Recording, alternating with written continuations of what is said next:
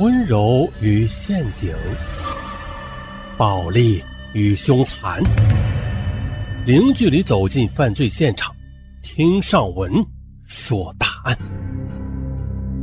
本节目由喜马拉雅独家播出。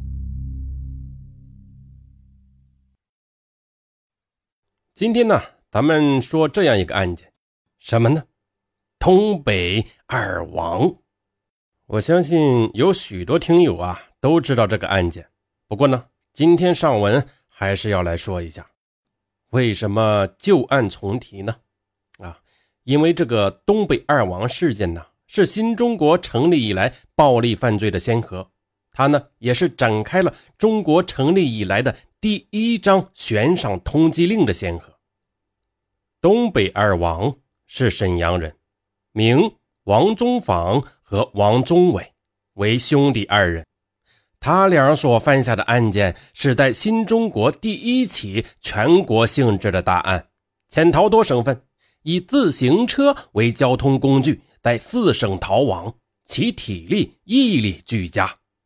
据说二人有较高的军事素养，枪法俱佳。他俩呢？在七个月内，兄弟二人全国流窜，残害干警群众二十余人。就在一九八三年二月十二日，是大年三十在沈阳中午的时候，就有耐不住性子的人放起了鞭炮，人们伴随着清脆火爆的喜庆响声，沉寂在节日的气氛中。坐落在沈阳风景区小河沿北岸的解放军某部医院。中午呢，在院内俱乐部里给全院的职工放映电影。军医院围墙里的大楼、松林、院落是一片的寂静。就是在这个不同寻常的轻松的时候，趁院内空旷的节骨眼儿，两个年轻人悄悄地走进军医院的大门，推着自行车的小个子走在前边，一身空军打扮。戴着个口罩的大个子相距十几米，跟在后边。只见他们奔着军医院的小卖部走去。这时候，军医院的管理员吴永春出现了，三十多岁，膀大腰圆，是十分的魁梧。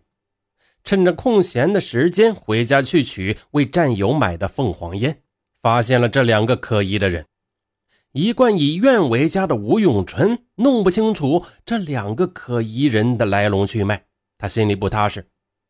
恰好军医院政治部副主任周化民迎面走来了，吴永春呢连忙的跨下车叫道：“周主任。”然后便讲述了他刚才遇到的情况。年已半百的周化民曾做过保卫的工作，他听罢吴永春的汇报，立刻警觉起来。走，找他们去。吴永春反过来望一望俱乐部，看到一个大个子青年在门前站着。这个大个子刚才穿的是黄色上衣，现在呢却穿的是蓝上衣。那端着的肩膀和插在裤兜里的手，以及不合身的短小上衣，使吴永春认定还是那个可疑人。他搞的更衣术，使吴永春也是更加的生疑了。周化民立即决定堵截大个子进行查问。吴永春找来年轻的汽车司机毕继兵，几个人呢迎着大个子就走了过去。大个子的眼神一阵慌乱，想躲身避开向他们走来的这伙人，但是呢已经来不及了。吴永春上前命令他走，接着他们把他带进了门诊大楼一楼外科诊室。这个诊室大约有三十平方米，人们把大个子圈起来盘问他：“你在医院溜溜达达干什么？”“啊，我呢，我给姥姥看病，医生说得给两点钟才给看，我等着呢。”周化民仔细的打量一下高个子，他体瘦，扁身板，有点驼背，冬瓜长脸，细眯着眼睛，单眼皮两边眼角往下耷拉着。说话的声音呢也很轻声细语的，像是文弱书生。但是呢，他一露稀疏的黑尖牙齿，却又给人一种恐怖感。周化民问他：“你哪个单位的？”“哦，我汽车制造厂的。”把工作证拿出来。大个子寻思了一下，然后将左手从裤兜里抽出来，右手呢仍然在裤兜里是纹丝不动。他慢慢的掏出一个保密厂的入场通行证，把它交给了周化民。通行证上没有工厂名头，只有姓名、年龄、职务、车间等栏目上写的王宗伟，二十六岁，工人，六车间。这时，这间房间里又陆续的进来了几个军医院的人，盘问仍在继续。吴永春呢，他正在惦记着那个失踪的小个子。他转身走出大楼，钻进停放在俱乐部门前的一辆吉普车里，透过车窗，视线呢可以扫进大院的三个方向。只见他呢静静地坐在车座上，睁大警惕的眼睛。就像是一位等待猎物走入视野的猎人。不一会儿，迎面来了一个身着空军服的骑车人，红帽徽，红领章。吴永春以为他是内部人，没有引起注意。奇怪的是，这人竟然在院子里绕起了圈子，并且一个劲儿的左探右望。吴永春警惕了起来，他骤然明白。骑车人就是换了上衣的那个小个子，对，没有错。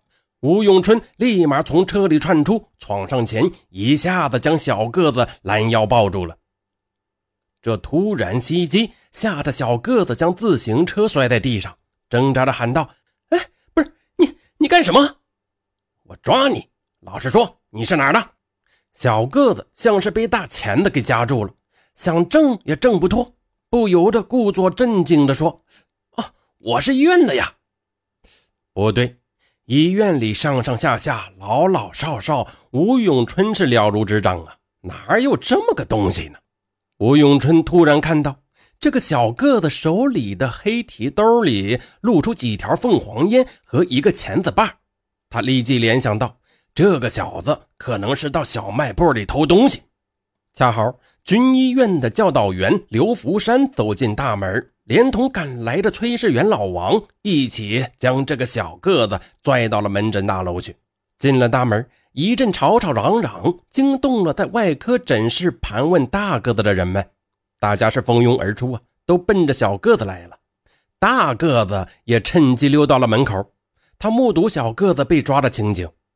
一直看到人们把小个子推进外科门诊隔壁的住院处的办公室里去。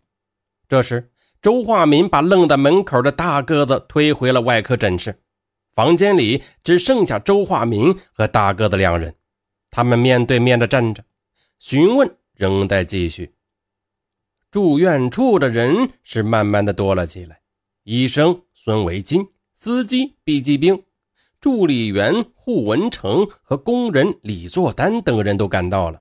这时，刘教导员将小个子用区别针临时别在衣领上的领章给拽了下来，再把领包打开，往桌子上一倒，除了三条凤凰牌香烟、一把钳子，还有一千多元现金、三十包味素。哎，这个味素呀，就是现在的味精。还有呢，以及作案用的锥子等。散落在桌面上。小卖部的人员赶来认定，这些钱和物品都是从小卖部里偷盗出来的。刘福山见此，示意搜身。吴永春和毕继兵扭住小个子的胳膊，搜他的上衣口袋。教导员呢，摸他的前胸。突然，像是摸到了什么。吴永春见刘教导员脸色骤变。随即又将两道威严的目光射向了小个子，这是事态严重的信号。这时，小个子突然像一只被抹了脖的鸡，垂下头来，全身颤抖，是一边叫唤一边抽风，哎呦一声，直愣愣地往前倒去，像是对小个子惨叫的回应。从外科诊室里突然传出几声震天动地的砰砰的枪声。住院处的人们一时被这突如其来的情况给弄愣住了。